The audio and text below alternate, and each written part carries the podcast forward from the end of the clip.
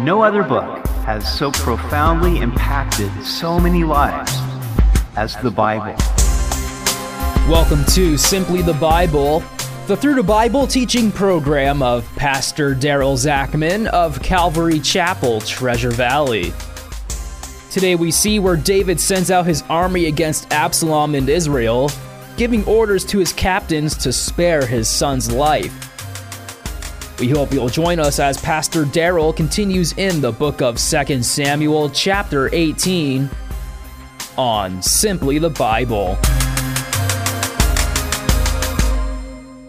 The Bible commands us to honor our father and mother. It's the one commandment with a promise that we would live a long life. Certainly, those who would rebel against this commandment are hanging over a pit by a thread. Such was the case with Absalom, David's son, who rebelled against his father and tried to steal the kingdom away from him. Now Absalom was coming out with the men of Israel to fight against David and his men. We pick it up today in 2 Samuel chapter 18. And David numbered the people who were with him and set captains of thousands and captains of hundreds over them. Then David sent out one third of the people under the hand of Joab, one third under the hand of Abishai, the son of Zeruiah, Joab's brother, and one third under the hand of Ittai, the Gittite. David was a skilled military strategist with battle wise, battle worn captains. Absalom, on the other hand, had no one to compare to them. David divided his troops into three companies. Joab and Abishai were brothers and also David's nephews. Ittai was a Philistine who joined himself to David and commanded 600 Philistine soldiers. And the king said to the people, I also will go out with you myself. But the people answered, You shall not go out, for if we flee away, they will not care about us, nor if half of us die, will they care about us. But you are worth 10,000 of us now, for you are now more help to us in the city. Then the king said to them, Whatever seems best to you, I will do. So the king stood beside the gate, and all the people went out by hundreds and by thousands. Now they were all hanging out in the city of Mahanaim. And David wanted to go out with them, but the men said, No way, you're not going out with us. What strikes me about this was that David had amazing humility and willingness to receive counsel from his men. Pastor Jon Courson said, David, a man who had been given more authority than anyone in the known world, was also a man of true submission. Another great leader of remarkable humility was Billy Graham. I read where he would have new associates who were only in their 20s look over his written sermons and offer their suggestions before he preached them. One verse I'm particularly fond of is Ephesians 5:21, submitting to one another in the fear of God. That's the rule for the church as well as the family. Truly great men are humble men, those who would give orders must first learn to receive them and be willing to learn from anybody. David's men did not want to take any chances in losing their king. They knew Absalom and his army would be single mindedly pursuing David's death. They did not want the light of Israel to be extinguished. Now the king had commanded Joab, Abishai, and Ittai, saying, Deal gently, for my sake, with the young man Absalom. And all the people heard when the king gave all the captains orders concerning Absalom. According to the law, Absalom deserved to die. Deuteronomy 21:18 says, "Suppose a man has a stubborn and rebellious son who will not obey his father or mother even though they discipline him. In such a case, the father and mother must take the son to the elders as they hold court at the town gate. Then all the men of his town must stone him to death. In this way, you will purge this evil from among you, and all Israel will hear about it and be afraid. But David wanted to deal gently with his rebel son. Yet Absalom certainly hadn't been gentle with his father. He murdered David's son Amnon. He drove David out of Jerusalem, seized the throne, violated his concubines, and now was intent on killing David. If David had one fault, it was that he was too lenient with his sons. But then again, David deserved to die for adultery and murder, and God forgave him and spared him. The truth was, however, that there would not be peace in the kingdom if Absalom remained alive. David's army may have not been happy about the order their commander in chief gave them, but it was David's call to make. So the people went out into the field of battle against Israel, and the battle was in the woods of Ephraim. The people of Israel were overthrown there before the servants of David, and a great slaughter of 20,000 took place there that day. For the battle there was scattered over the face of the whole countryside, and the woods devoured more people that day than the sword devoured. So 20,000 people died. God gave a victory to David and his men. And of those 20,000, it says that more died in the woods, probably from either the, the thick forested trees, the precipices, or perhaps some other obstacles that were just taking people out. Then Absalom met the servants of David. Absalom rode on a mule. The mule went under the thick boughs of a great terebinth tree, and his head caught in the terebinth. So he was left hanging between heaven and earth, and the mule which was under him went on. Now, go figure the odds of something like this happening.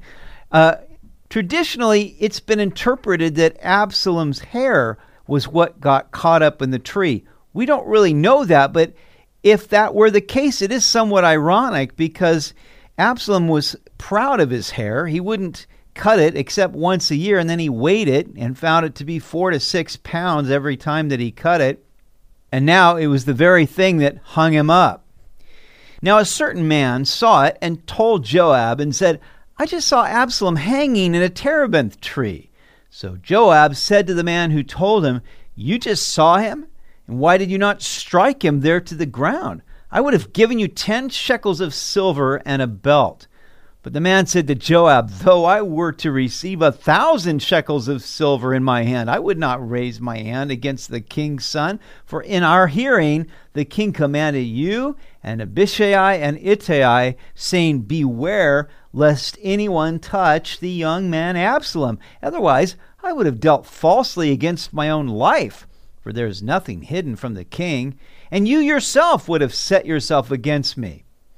So this soldier sees Absalom dangling from the tree tells Joab about it, and Joab said, Why didn't you kill him? I would have given you a handsome reward. And he said, No way was I going to touch that guy. I was there when King David told you and the other captains, Don't lay a hand on him. And if I would have touched him, you wouldn't have been there for me. You know, the man probably realized that David had a pattern of killing those that killed kings. He he killed the one that killed King Saul. He killed the two men that had killed Ishbosheth, Saul's son, and he's no doubt thinking, man, if I laid a hand against the king's son, I'm dead.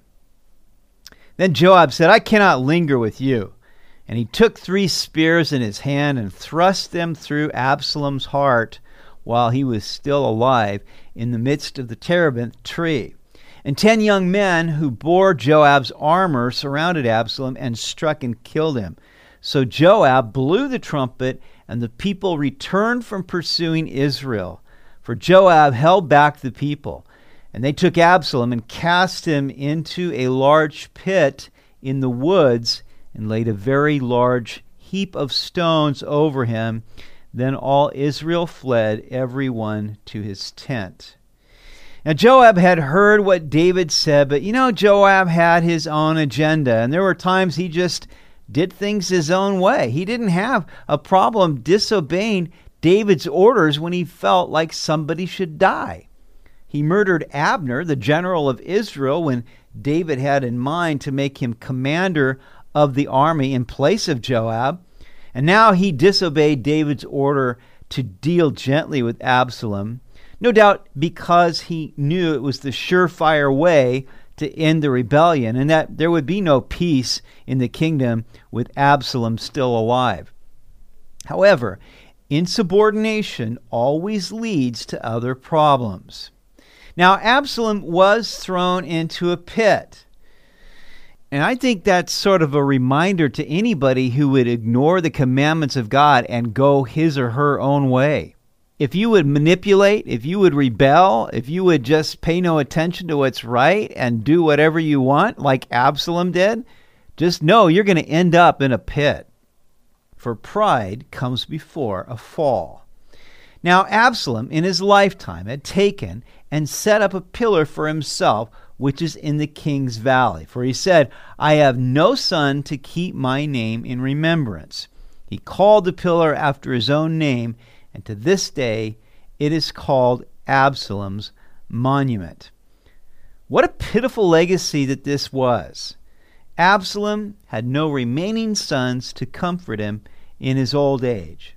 He never made it to an old age because he rebelled against the king and conspired to kill his own father. That is a surefire way to reduce your lifespan. The monument Absalom built for himself was a monument to a wasted life. Beware of such worthless monuments built by those who are rebellious in heart. The interesting thing is is that this monument that Absalom built to himself does not exist today.